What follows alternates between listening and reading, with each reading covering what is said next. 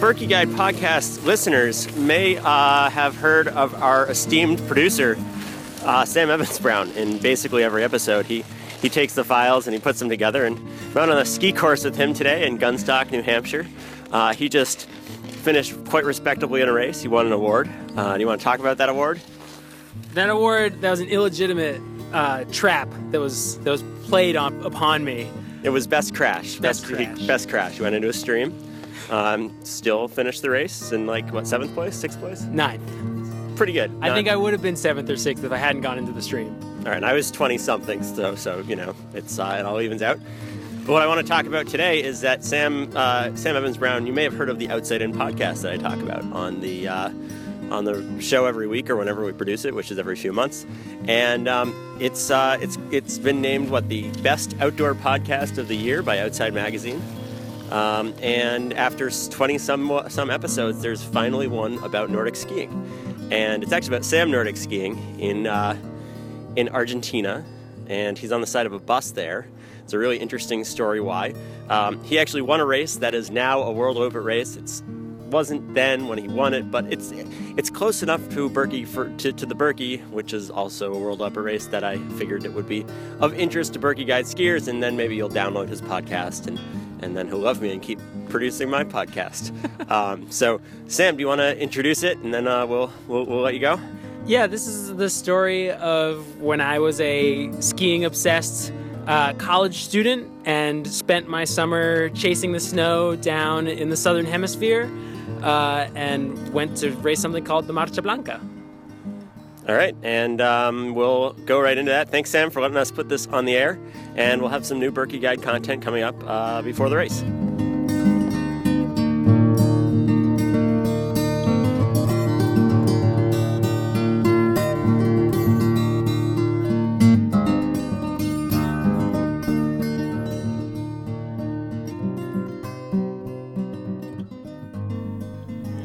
Look at all these outdoor pictures.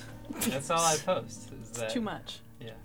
Wow. How can Sam, what is this? Yeah, that that's that's me. Wow.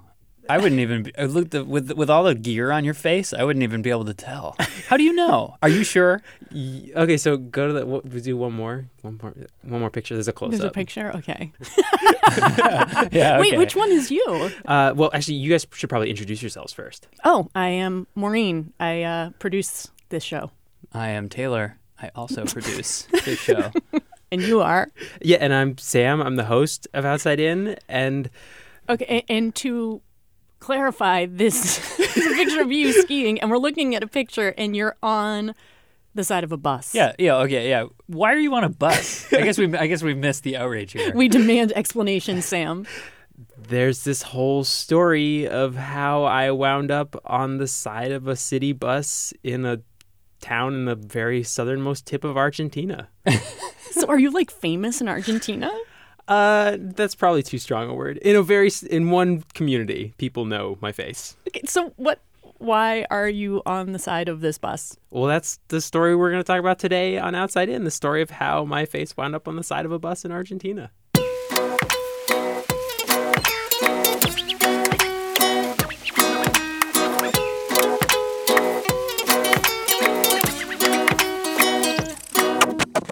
That's not actually the whole story I'm going to tell you today. Yes, you will learn how I got onto the side of that bus, but really today is the story of the man who is in second place in that photo. He's a racer named Martin Bianchi who made a split second decision that would change the course of his athletic career and his outlook on life.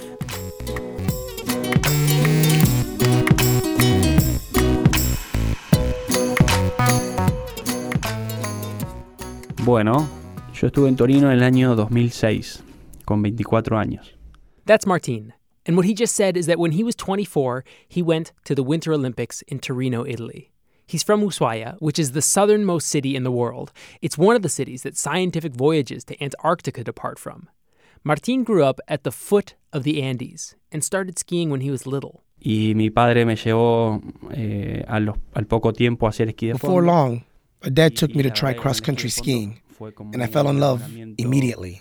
eh, inmediato. He got on skis for the first time when he was nine years old. And by the time he was 14, it was clear he was talented. Cuando el mejor esquiador del momento, que- Argentina's best skier at the time suggested that I should travel to Europe, and he got me a job so that I could sleep and eat and train at the ski center, which was in Spain, the first time that I traveled. For years, he chased the snow. He would spend the Northern Hemisphere's winters in Spain racing in the mountains of the Pyrenees, and then come home and go to school and have another ski season racing in Ushuaia.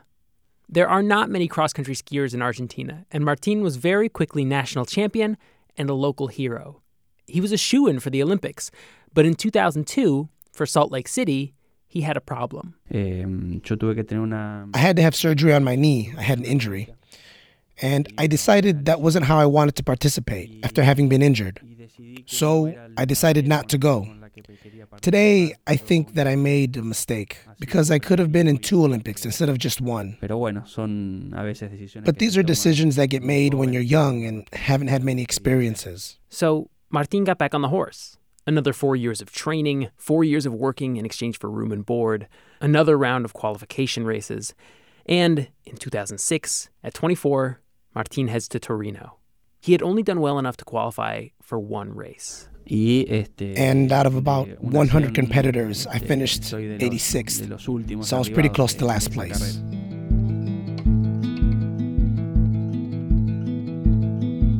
Such is the fate of skiers from countries without any real national teams, coaches, support networks, or competitive race circuits. You spend your whole life training and then wind up 86th. And when he came back, he couldn't quite let go. Back home, Martin was still the best. There was no clear successor. So even though he'd gotten married right before the Olympics and was thinking about having kids, he kept training. Siempre hay algo que There's always something that's calling you back to the trails. At that time, it was that there weren't many athletes behind me. It was like if I quit, there wouldn't be anybody. He got a job teaching phys ed to kindergartners part time. porque bueno, Well, because in order to train on that level, you have to have a part time job. ganar bien con un trabajo It's hard to have a full time job. ¿Y podías apoyar una familia con lo que ganabas? I asked him if he could support a family with what he was earning. No, no. So this was the state of things when I met Martin. He was still training like he was going to the Olympics. His life was kind of on hold, but he wasn't going to the Olympics.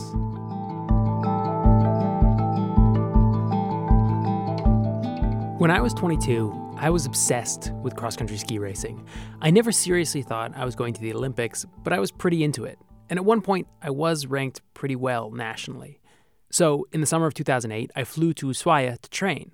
Remember, it's the southern hemisphere, so it was their winter. I found a gig helping out at a restaurant that was next to the ski trails down there. I slept above the kitchen, even though the building had no heat and no electricity once the generator that provided it with power went off for the day. I would wash dishes for a few hours in the afternoon, help with any tourists who had stayed for snowshoe tours in the evening, but the rest of the time, I was just skiing. Hours every day. All that training led up to the big event in Ushuaia, a race called the Marcha Blanca. Historically, back before competitive cross country skiing was all about lycra and the lightweight, narrow skis that require carefully groomed snow, the race used to cross over the spine of the Andes. Today, it's a pretty standard 13 mile ski race that's also kind of a festival. Eh, la mejor Maybe the best way to understand our cross country skiing nuestro esquí de culture in Tierra del Fuego is to go to the Fuego Marcha es Blanca. Ir a la Marcha Blanca. Hundreds of people show up to race and to watch the Marcha Blanca, including many who have hardly ever skied and they come wearing costumes. But there are a few competitive racers in the pack. And that is how I found myself on a starting line with Martin Bianchi.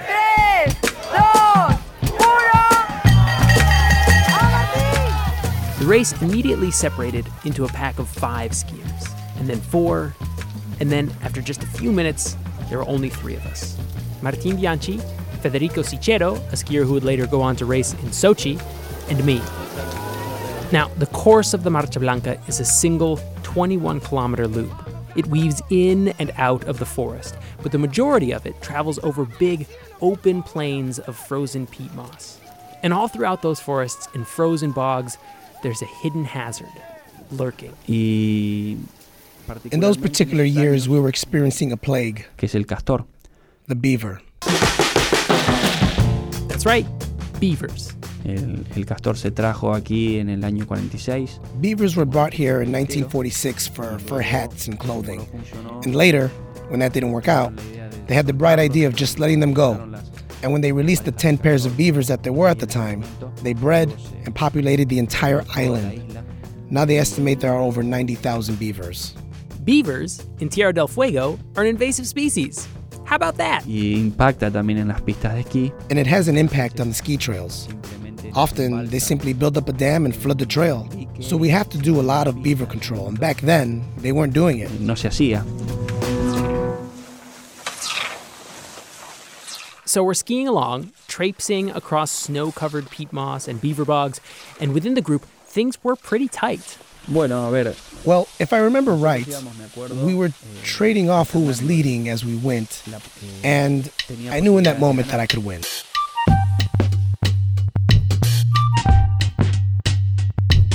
Because we were about on par with each other, and I had faith that in the final big climb, I could get some distance on you. me llevé una sorpresa. But I got a big surprise, and I'm being sincere here, Sam, that before that climb, which they call the Subida de los Hacheros, I couldn't pass you. Eh, no te pude pasar. Y, eh, And so I climbed the hill behind you without being able to pass you, going maybe a little slower than I would have liked to go because generally I'm good at going uphill. Generalmente se me daba bien subir. When we got to the top of the climb, we had to turn sharply to the right and go downhill. And this downhill ended by going over a beaver bog, much to your surprise. sorpresa tuya.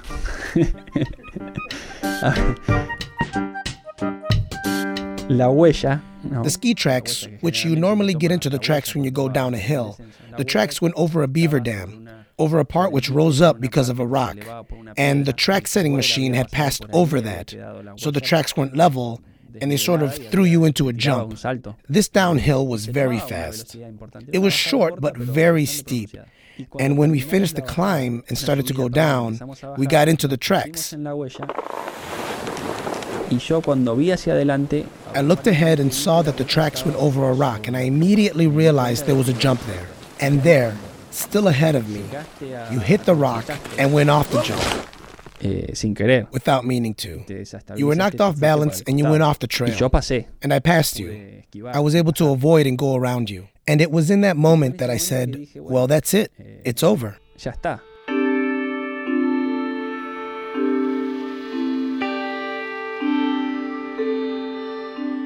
I passed you with all the speed from this downhill slope. So right there, I took 15, 20 meters from you easy. 15, 20 metros fácil, sin esfuerzo. And you still had to make your way back onto the trail and regain your momentum. So I had this fantastic opportunity to go, to keep hammering and leave you behind.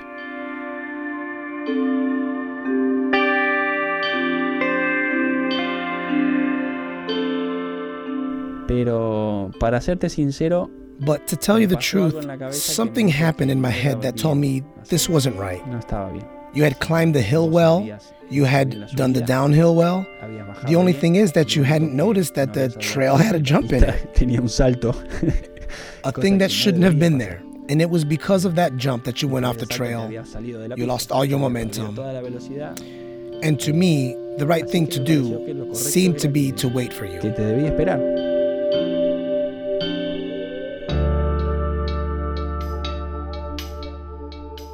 I didn't fall, but I was standing way off the trail with deep, heavy, powdery snow up to my knees or so. And I remember my heart just sinking into my stomach. We were not far from the finish, and I was almost positive that the race was over. But then I looked over and I saw that Martin had slowed down. As he glided past, he looked back over his shoulder and I heard him call out. Venga Sam, algo así fue que te dije, ¿no? En español. I flailed my way out of the powder and frantically skied back up the hill trying to catch Martin. Given how slow he was going, it didn't take long before the racing came back together and it was nip and tuck again. The rest of the event was a bit of a blur. Right before the finish, our race merged into the trail being used by the more popular event with people skiing in costumes. Eh, empezamos a, We were sprinting, dodging people left and right. You were shouting, I was shouting. It was a mess. When there were just 500 meters left, this I remember. I was pretty tired, and I saw you with this drive, this energy. That's when I realized you were going to beat me. Y ahí me di cuenta como que, bueno, que me ibas a ganar. And I did. For me, that was the end of the story. I won a race. They gave me a trophy. I went home, and having won the National Ski Championship of Argentina was an eccentric biographical detail that I could share at parties. But then, years later, an email arrives in my inbox from Martin. It turns out there was something else that happened that day, something I had completely forgotten. After the race, I came up to him. Y me preguntaste, viniste hacia mí. And you asked me, you came up to me and you asked, Martin, you waited for me when I fell? Martín, I said, Yeah, sure, Sam. I waited because I wanted us to have a clear winner. And we left it at that. hubiera ganado yo. But later, La verdad, eso no- when we're at the award ceremony, Te- te acercaste you tried to give me the cup, the trophy. yo te dije que no, que te la quedes. I said, No, you keep it. Y en ese momento And at that moment, there was someone from the persona Argentina Olympic Committee at the ceremony. Porque He asked me why you had tried to give me the trophy, and I told him what had happened. I told him the whole story. Y para ese año 2008 And for that year, 2008, they decided that the most exemplary gesture of sportsmanship in all of Argentina was this situation that happened situación que había in the Marcha Marcha Blanca. So they invited me to Buenos Aires for a dinner, a very big deal, a gala banquet, and they gave me a prize in front of all of the Olympic medalists from Argentina. This included the Argentine soccer team, who had won the gold medal in Beijing that year. Just imagine, this would be like standing up in front of a room full of people like LeBron James and Kobe Bryant, all the most famous athletes in the country. He met his country's equivalent of Bob Costas, the Olympics host for NBC, and had an article written about him in the country's biggest newspaper. Bueno, fue un muy grato recuerdo. This was one of my best memories. Sama me iba a So this race is going to stay with me for the rest of my life. recibir ese premio, creo And after getting this prize, I think it was kind of like a signal ya estaba bien, that things were all right, that I could eso lo había retire. that I had done enough. que había dejado una huella importante. I had left enough of a mark on the sport.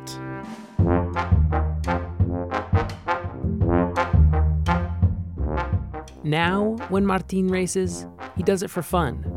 Today, he has three kids, a job in the Ministry of Tourism, which pays much better than a part time phys ed teacher. He's hung up his commitment to ski racing, but not his love for it. Para que te des una idea, ¿no? The next year, just to give you an idea, in 2009, I did the Marcha Blanca in a tiger costume. I went from having been on the podium with you, second place, to the next year putting on a tiger costume and skiing the race together with my wife. That was how I ended my racing career. Así fue mi corte de competencia. And yes, years later, a photo of us together at the front of that race was plastered all over the side of a city bus.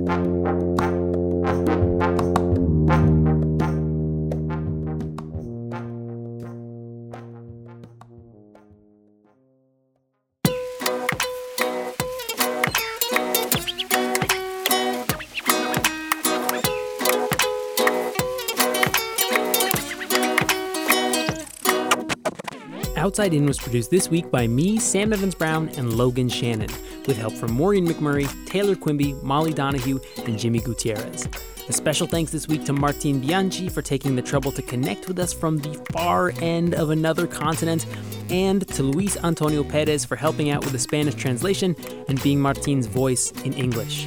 If you head over to our website, outsideinradio.org, you can see the infamous photos on the side of the city bus. And if you follow us on Instagram or Twitter at Outside In Radio, you can see what shenanigans we're getting up to these days. Our theme music is by Breakmaster Cylinder, additional music today by Blue Dot Sessions, Poddington Bear, and Tyler Gibbons. I'm Sam Evans Brown. Outside In is a production of New Hampshire Public Radio.